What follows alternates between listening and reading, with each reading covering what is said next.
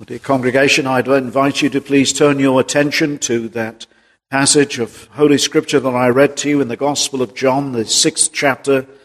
And I wish this evening to consider a question that is put by the Lord Jesus Christ to those disciples that were with him in the verse 67. And over the next few weeks, should I say, I want to consider a series in the evenings in our gospel sermons of questions that we find in Scripture.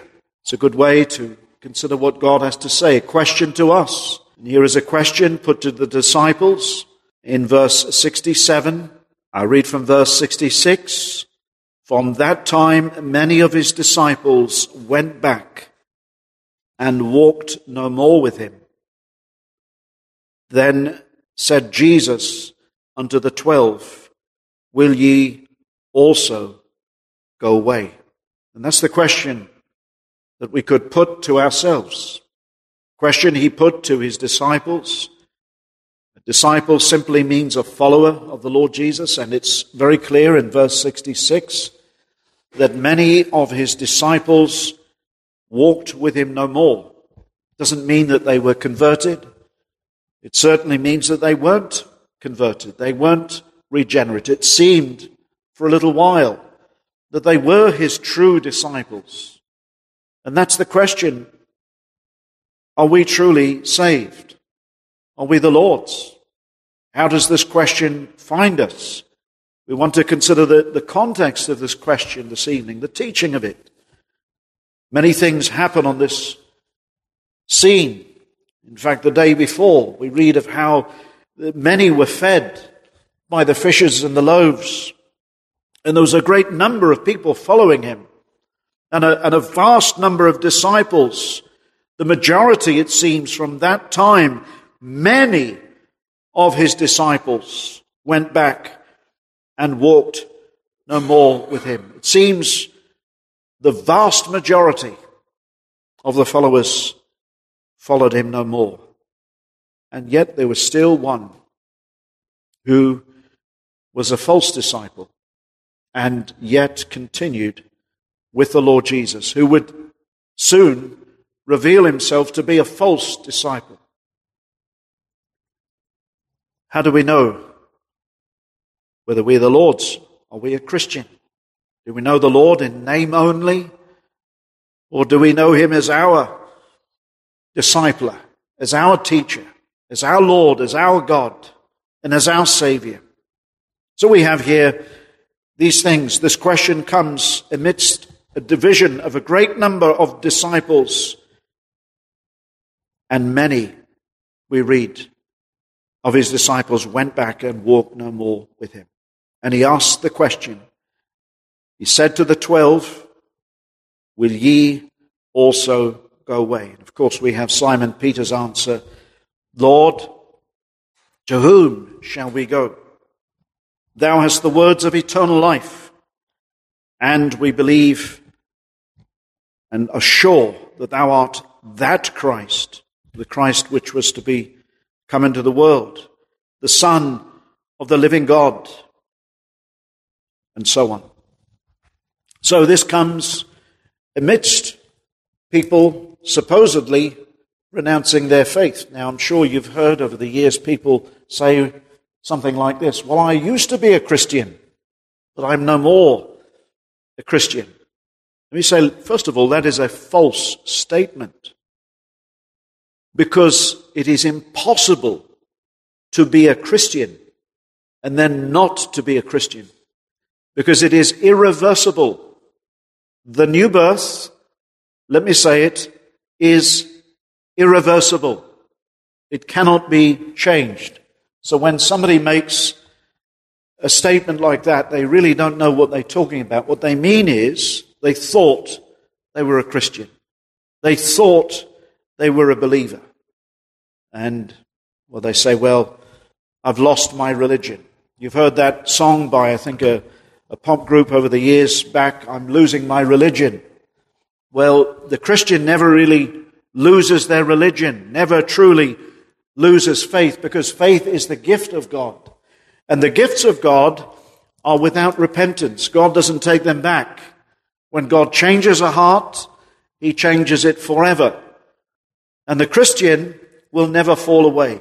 Those who fall away were never really Christians. I hope if I make any sense tonight, you understand that one simple thing. But we want to ask the question tonight, why did these go away? From Scripture. Why did they go away? And uh, maybe this will help answer some questions that you have running through your mind about yourself. Am I in this category? Am I in the category of those who are the Lord's? Maybe you're seeking the Lord, but maybe you're seeking the Lord with wrong motives, and many people do. And one of the things we can say, firstly, why many of these people went and followed him no more, is that they were seeking him for the wrong motives. They weren't seeking him for eternal life, not for mercy, not for forgiveness of sins. Now, it's a very serious thing, let me say, to forsake the living God, because there is no salvation. Now, I'm speaking nominally. When somebody says, oh, well, I've lost faith in the Bible. I've lost faith in Jesus Christ. I've, I've lost all faith. Well, it's a very serious thing because the scriptures say there is salvation in no other than Jesus Christ. To forsake the Lord Jesus is a very, very serious thing because there's no other name, the scriptures say, given among men whereby we must be saved. Acts 4 verse 12. Because there's no other hope. There's no hope in Confucius or Muhammad or any of the religions of this world. They're all false and they're all man-made. They are not from heaven. Here is one who has said, I have come down from heaven. No other person in this world would ever dare say that. Of course, the person was mad, was a maniac. And the Lord Jesus Christ, he's either speaking the truth or he's mad. But the, the proof of the miracles give veracity to the fact that he is God the Son that has come down from heaven, the Son of God who became the Son of Man. The miracles bear testimony to the fact that He is God. And to depart from Jesus Christ, to depart from Him is to depart from truth because He is the Word. If you depart from Jesus Christ, you depart from the Word of God. Because He is the Word. He is the eternal Word. He is the eternal Logos. He is the Word of God. Look at the verse 63. The words that I speak unto you, they are spirit and they are life. The words that he spoke were by the Holy Spirit. He was fully endued, fully endowed with the Spirit of God. As he began his earthly ministry, remember there in the Jordan as he was baptized, the Spirit came down upon him as a dove. We don't know exactly what that means or what that would look like. But we believe it when the scriptures say this. And there was a voice from heaven that came down that said, This is my beloved Son, in whom I am well pleased. Hear he him. No other time in all of the world's history was a voice heard from heaven that came down and pronounced such blessing upon one. But it came upon the one who is the Word, and the Word became flesh and dwelt among us, said John. In Matthew chapter 10 and the verse 40, did he not say this to his disciples? And this is important because if to depart from the Lord Jesus is to depart from his disciples who he gave real authority. The apostles had authority, apostolic authority. This is why he said in Matthew 10, verse 40, He that receiveth you receiveth me, and he that receiveth me receiveth him that sent me. That word was spoken to the apostles. sadly, many Christians have abused that text and used it to say, well, if you refuse what I'm saying, you refuse God. And they can say what they like. But that was to testify to apostolic authority. The apostles held real authority. They are the, the church is built on Jesus Christ, of course, the cornerstone, the chief cornerstone, and the apostles and the prophets. That is what we're told in Ephesians chapter 2. And the apostles had a real authority. They were also endued with the Spirit of God. And we have all the epistles. So to depart from Christ is to depart from scriptural teaching. Because Christ spoke through the apostles, all the epistles. So you've got to deny not just the prophets of old who spoke of Christ, but the New Testament. It's to depart from the entire New Testament because Christ speaks to the churches. We, we've seen this in the book of the Revelation, chapters 2 and 3, where Christ addresses the church. All scripture is given by inspiration of the Holy Spirit. So to deny Jesus Christ, you have to deny all of scripture. And the scriptures testify of him. Did he not say this? Ye search the scriptures, in them ye think ye have eternal life, but it is they which do testify of me. So it's a very serious thing, isn't it? To depart from Christ. There are many who, even in the early church, remember how John, if you just turn to 1 John 2, verse 18, and this is why whatever we teach in this church and whatever we, we teach from the epistles, and we must know this, John was a disciple here, being discipled by the Lord Jesus and had real apostolic authority. John tells us in 1 John 2 that there was schisms, there was heresies in his day, there were false teachers. He says, Little children, it is the last time, and as ye have heard that Antichrist shall come, even now are there many antichrists, whereby we know that it is the last time. They went out from us, but they were not of us. For if they had been of us, they would no doubt have continued with us. But they went out that they might be made manifest that they were not all of us. So it's to depart from the church. And of course, the church is Christ's, and he has given the apostles real apostolic teaching and authority. The church was given the word. The apostles are part of that foundation. It is to depart from all scripture. And there are those that depart. They depart from Christians. So to, to depart from Christ is to depart from other Christians and to depart from the church, which is Christ's. And the church has a real teaching authority and ministry. You, you may as well depart from the church. It's, it's true, many would not receive the word of God. Just as here, in John 6, many departed, many followed no more. They stopped in John's day meeting in the gathered church. This is why the scriptures say, don't forsake the gathering or the assembling of yourselves together. Some are in the manner of doing. Because the apostles were given a real authority and instruction by the Spirit of God.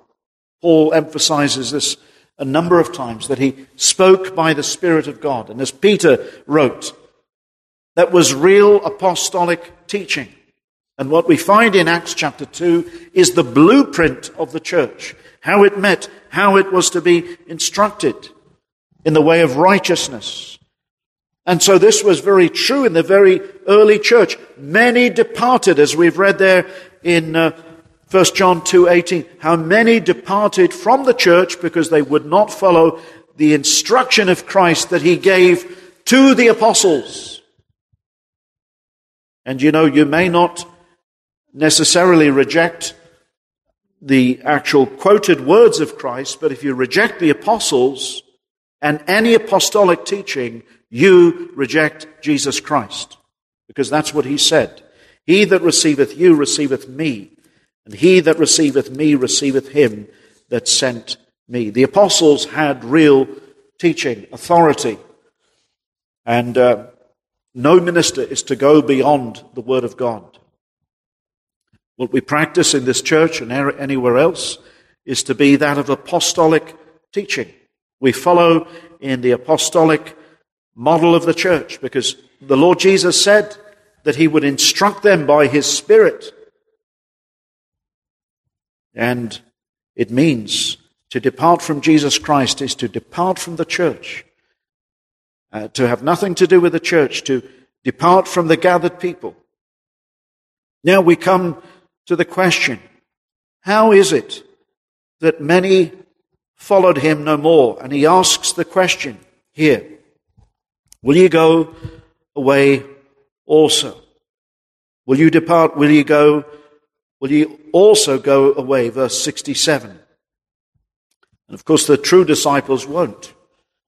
But what about you? Let's ask some questions. As I said, some people seek the Lord Jesus Christ for entirely wrong motives. And uh, in the service this evening, I want us to search our own hearts.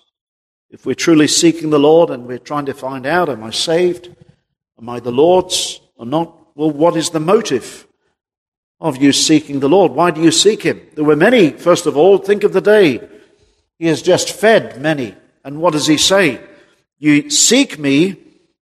Look at the verse 26 not because ye saw the miracles. In other words, it wasn't even the miracles. It wasn't the miracles that attracted them, but because ye did eat of the loaves and were filled. We've just read of this great miracle of feeding the many, and he knew that people wanted to take him and make him king. And there were those that sought him because their bellies were filled. They sought him for temporal reasons. And my friends, there are so many in churches that seek the Lord for temporal reasons. I want a good job. Well, everybody wants a good job. I want happiness. I want friends. I want health. I want possessions. I want food to eat. That was the motive that they were seeking. And the Lord knows the heart. They were seeking the Lord for these reasons, for temporal reasons. And there are so many that seek the Lord. Uh, you know, I, I, don't believe it that poverty necessarily will make people seek, seek God, even in poor countries.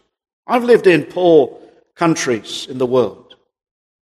And Poverty doesn't really make people seek God, please. We've got to understand that. And you talk to the missionaries that have gone out there. Poverty doesn't make people seek God because you can give them money and all they want is more money. They don't want necessarily God. Now, let me say this. When the Lord saves somebody. The life does change. And there is a change in people. Let me say this when you become a Christian, God does put a little bit of money in the back pocket. How does that happen? It's quite simple. You stop spending your money on foolish things. You quit going to the pub.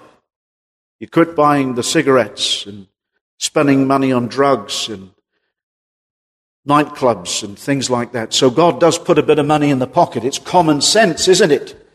And uh, you, you stop squandering your money. You stop going to all the football matches and the nights out and the TV subscriptions and the worldly pursuits. All that goes out the window. So your life begins to change immediately. Just common sense. You begin to see this, this is not what I want anymore. And you start to realize that actually it's quite easy to manage your finances when you're a Christian because you're starting to think right. But let me say this being a Christian does bring trouble. does bring tribulation. There will be persecution in the life, most certainly.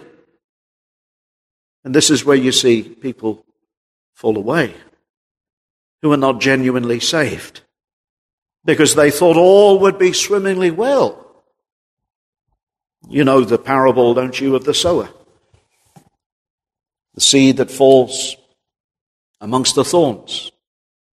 Immediately the thorns, the riches, choke up the seed, and it's no more.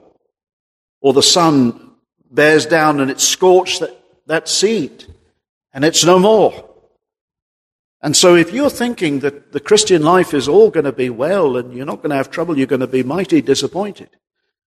And there are many like this here. But, you know, it's not always food, is it? But the Lord does, let me say, when you are saved, He starts to help you to live with a bit of common sense. You know, you, you start to manage your money a little bit better. You start to be a little bit more thoughtful. And providentially, the Lord begins to order your life. And you find that somebody with a, a liberal, a generous heart, God puts more in their hands. That's just the way God works in life. And He teaches you to be content with what you have. And He teaches you that laziness is, is a sin. In fact, we read, don't we, in Thessalonians, if a man not work, let him not eat. The scriptures are very plain. God will not have us to be idle people or be idle people. So these things are very plain, but you see, people seek the Lord for wrong reasons. I want this, I want that, and yeah, but when trouble comes, if you belong to the Lord, persecution soon arises. And you see people fall away. Why? Because they sought the Lord for in completely sinful motives, selfish motives.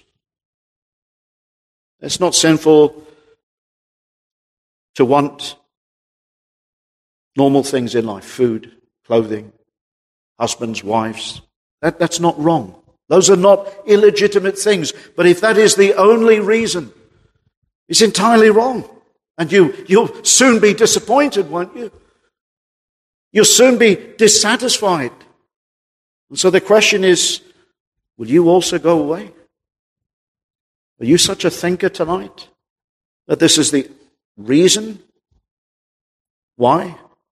There are some that think, well, if I become a Christian, I'll be popular. Let me give you an example. If you turn to Luke chapter 9, here we have three examples of people who followed for the wrong reasons.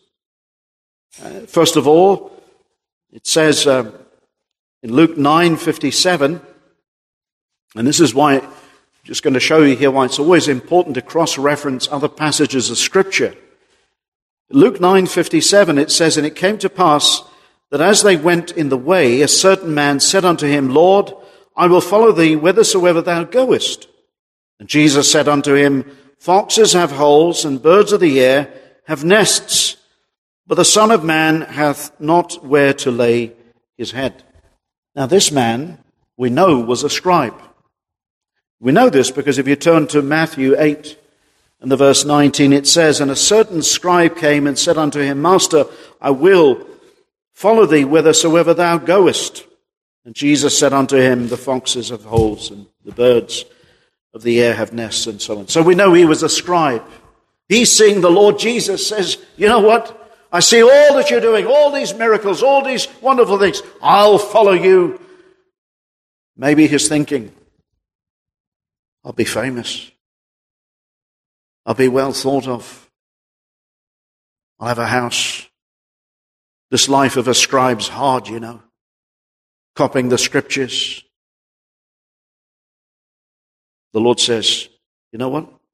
The birds of the air have nests, the foxes have holes, but I've got nowhere to lay my head. You want to follow me? You better think twice. He knew this man's motive. You see? Will he also go away? The person who's looking for something other than Christ will go away searching, isn't it? You, will go away. Because if you're looking for that, He's not going to give you anything else but Him. He gives Himself to those who truly desire Him. He is the bread of life. Life is in Him. To know Him is life. To enjoy Him and to know His presence, that's life. To come along to seek to know God and to love Him and to experience Him in the heart and to know fellowship with the Father and His Son, Jesus Christ. Will you go away? Are you just seeking, like this scribe, maybe wealth, a bit of fame, to be well thought of by others?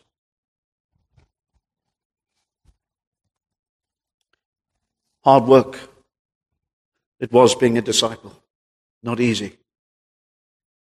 There was another that said, in, if you look there at verse 59 of Luke 9, he said unto another, Follow me. But he said, Lord, suffer me to go and bury my father. Jesus said unto him, Let the dead bury their dead, but go thou and preach the kingdom of God. You say, Lord, that's pretty harsh. Let the dead bury their dead. The Lord knew this man's father, even. Let the dead, the spiritually dead, you've got a more important work to do. You don't put your will before mine, he says. And that's the way, isn't it? What the Lord demands in one's life is his will above your will. And if that's not the case, will you go away? Are you prepared to follow God, to do all that He says, even if the family say, I'm sure the Lord wouldn't call us to do this in the immediate sense, but even if He did, will you be prepared to be the laughing stock of your family? Would you? Would you be prepared to be scorned for His sake? Or do you think more about the world and the family? Of course, He would never cause us to be unkind. But whatever He asks us to do, would that go first? You see, God has to be first in the life, not last, not second to our choices, not somewhere down the list to another. Verse 61, notice, also said, Lord, I will follow thee, but let me go, first go and bid them farewell, which are at my home, at my house. And Jesus said unto him, No man having put his hand to the plough, and looking back is fit for the kingdom of God. If you've started already, he says, You follow me. And if I've called you to do this, you don't go back. You press on. Your real family is in heaven. Your dwelling place is with God's people. Yes, you must love your, love your loved ones and your natural um, seed in this world, but you've got to be prepared to put him first. That's the lesson. Will you also go away? So the question is put. And what does Peter say? Lord, we have it here. Where shall we go? Thou hast the words of eternal life. You see, Christ has truth. And when you've come to know the truth, you won't depart from it. And, and, this is the thing, you, you cannot, when we think about Christ, you do not separate him from the truth. And so sadly, so many people do today. They have this imaginary thought about Christ. It's just, should we say, sentimentalism. But there's no attachment to Christ and His Word. I cannot detach the Lord Jesus Christ for what He says about Himself. You know, you think about somebody's words. You think about somebody, don't you? Think about maybe somebody you know. You know that person by their words. Because their words express their person and their desire and what they want, their whole character and their whole outlook. And when we read about Christ, what does he say about this world? He says this world is passing. He said this world is sinful, isn't it? And the man that says he follows me and he puts his hand to the plow and he looks back, as it were, he's not worthy. He's not fit for the kingdom of heaven. He's going to plow in a crooked line, isn't he? He's constantly looking back. And he's not looking where he's going. He's not focusing ahead. Will you also go away? You see, the person that's looking back, as it were, like Lot's wife, looking back to Sodom with a twinkle in the eye, she was no more. You're not fit. It shows that Christ is not the object of your desire. Our desire has to be Him, who is from heaven, a wonderful person, the Creator, who came down, who said, I am the bread of life. You, you think of, I think, one of the greatest miracles is the 40 years that God fed these people in the wilderness and they want a, another sign? Great sign was there in the wilderness, and now Christ has fed the people, and now they want another sign. Show us another sign, says in this passage. They're looking for more signs. They're not looking for the Lord, who is the obvious by the very fact that he, he turned just a little bit of bread into feeding thousands and the fish. And there was a great abundance. Is that not, enough? They just wanted, it was unbelief, wasn't it? Sin is unbelief. Unbelief is sin. Peter's reply, Where shall we go? Thou hast the words of eternal life. Peter saw the value of Christ's word. My friend, when you come to Christ's word, what, what do you think? How do you treat Christ's word? Says a lot, doesn't it? But what we believe. We don't dabble with it. We don't twist it. We say, Lord, what you say is right. I believe it with all my heart. Well, the psalmist says, Who have I in heaven but thee? Psalm 73, verse 25. There is none upon earth that I desire beside thee. My flesh and my heart faileth, but God is the strength of my heart and my portion forever. The Lord, his disciples were satisfied with him. We won't go anywhere else, Lord. You speak the truth. See, truth is what mattered. The miracles, they did testify of him. But how many people perish, friends, who have the word of God? And here's the thing. Do you value the Word of God? I, I want to ask you that. Because if you don't, you will go away. I'll say that quite plain and quite clear tonight. You will go away. Because you are kept by God's power through faith in this word. You know, people say, Oh, well, Peter says, 1 Peter 1 5, we're kept by the power of God through faith. Yeah, but faith in what? If you are not reading the Word, I don't care what you say your faith is in, there's no faith. Because this Word points to Christ. It's Christ's Word.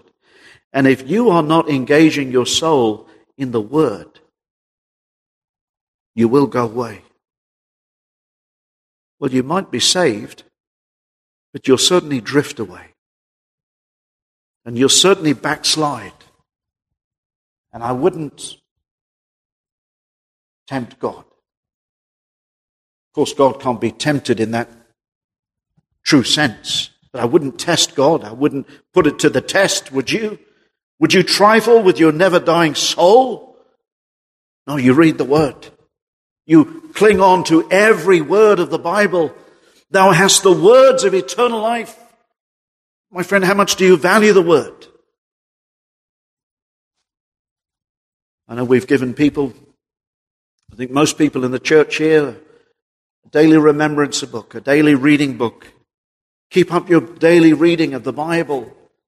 Search the scriptures. You have so much. We have a plethora of truth, so many sermons to listen to. And you can go back and listen, but you don't just love to hear the word. You want to see that word lived out in the life. Surely, don't you? Thou hast the words, and if you have those words, that word takes hold in your life. And you grow in the grace and in the knowledge of the Lord, don't you? That was Peter. They continued because they valued the word of Christ. Now, that's the question put to you. Will you go away? What are you seeking the Lord for?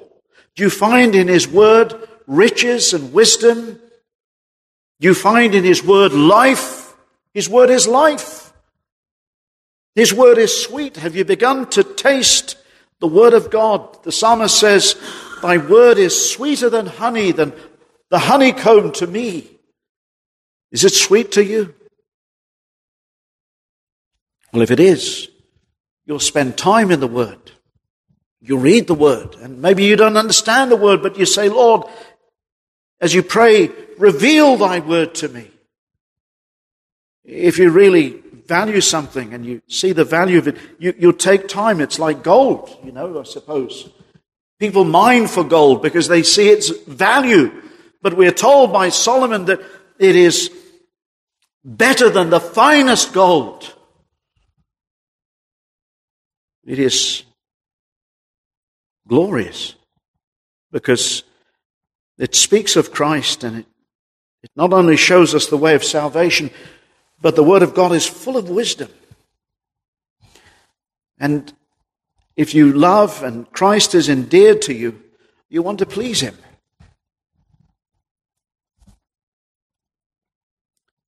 Will you go also away? Will you also go away?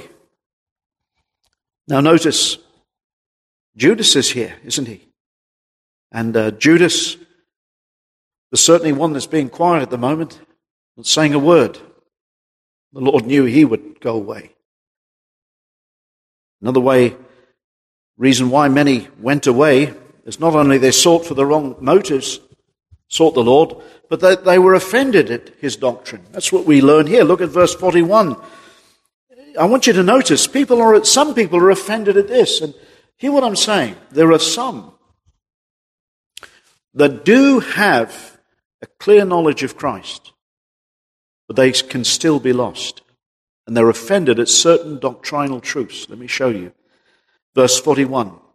First of all, they're offended at his divine being and origin. Verse 41 The Jews then murmured at him because he said, I am the bread which came down from heaven.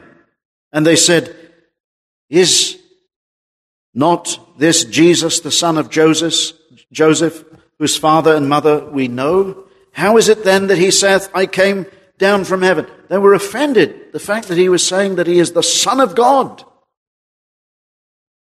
And there are many like that who would, sadly, even the Jehovah's Witnesses, they're offended at this. That he made himself to be equal with God. And they would twist and wrangle the scriptures. They're offended at this. And they do not receive him as the Christ. The Mormons, and there are others, even the Mohammedans, the Muslims, oh, Jesus is a prophet. But he's not the Son of God. He's not God. They're offended at that. There are also others. He gives another doctrine. And I tell you, there are people in evangelical circles that are offended at this. Verse 43 Jesus therefore answered and said unto them, Murmur not among yourselves. No man can come to me except the Father which hath sent me draw him. What's that teaching you? The total depravity of man. And people are offended at that. And they go on about man's free will, free will, free will. My friends, read our confession. Chapter 9 is excellent. God did endue Adam and Eve with a free will, but that will is no longer free. It is bound to a fallen nature. That's what our confession teaches. But when God saves, he changes the will, the mind, and the affections, so that he makes his people willing in the day of his power. But there are people that are offended at that.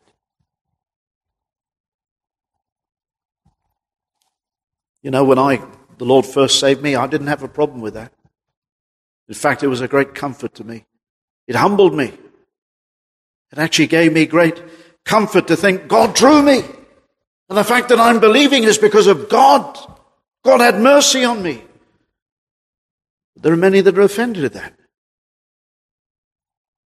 What is that? It's pride, my friend. Nothing but pride says man can do it. So he gives second the second doctrine there, the total depravity of man. And then he gives another doctrine that offended men. It is his exaltation to heaven, verse 60. Many, therefore, of his disciples, when they had heard this, said, This is an hard saying, who can hear it? When Jesus knew in himself that his disciples murmured it, he said unto them, Doth this offend you? What? And if ye shall see the Son of Man ascend up where he was before. He puts in another doctrine there. I'm going to heaven. I'm going to be on my throne where I was before. I'm going to be with my Father. Many are offended. This. He had the glory that he had with the Father. This word here, offended, is the word scandalion. Is to scandalize. Are you scandalized by this? Does it trouble you? Well, many people are offended at Christ. Many people seek him for the wrong reasons. What they're offended at is his word. The one thing you do not do, friend, is separate Christ from his word. It's like this. Nobody, you would want, never want somebody to misrepresent you, would you? You say, well, that's not what I said. You're misrepresenting me. You know, somebody misrepresent you, you get mighty offended, don't you? Well, we never do that with Christ. We never put words in his mouth or we never take words away from him. And there are so many that add to Scripture, and there are so many that subscribe, uh, uh, subtract from Scripture. You know what? Those same people will go away. They all will. And you know what? They will go into everlasting torment and fire. Those who receive His word, what do they do? They receive it humbly. I've come to seek and save those who are lost. I've come to seek and save poor, wretched sinners. There's nothing that the sinner can do to ever merit eternal life, but Christ gives all the merits that he has ever earned to all who believe upon him. His merits of a spotless righteousness before a holy God. And that's humbling, isn't it? To think that there is nothing you or I could ever do to merit ourselves before God, but Christ does it all for all of his people, and they humbly receive it. And they receive him. To receive him is to receive his word, and to simply trust in his righteousness and his death for his people. Well, that's our wonderful Savior. And really, it's, it's a wonderful thing. It's a liberating thing to receive his word, isn't it? Because it sets us free. Sets us free from ourselves, from our guilt, from our shame, and we trust implicitly on Him. The scriptures say, He that believeth in Him shall not stumble or be offended. You will not stumble in this life. The Lord is gracious. He sent His gracious Son but men are offended in him.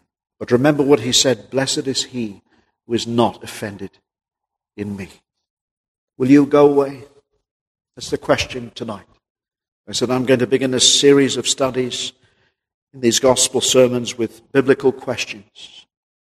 And the question is, will you go away? You come here for meetings, but will time prove that you were just like one of these disciples?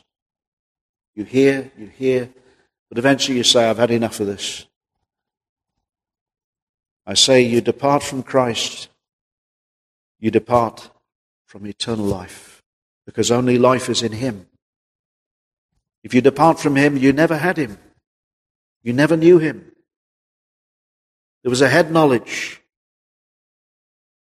And you imagined things about Him that were not true. And you subtracted things that He said about Himself that were true. Yes, that's what you did. And that is a sin. His people will hear and they will believe upon him and they will find peace in this life. My friends, his demands are absolute and they're only right. They're absolute upon us because we are his creatures. Think of it. Jesus Christ made all things. All things were made by him and for him. And should we not bow and humbly obey him and follow him. Well, may the Lord give hearts to do so. And all to the glory of his name. Amen.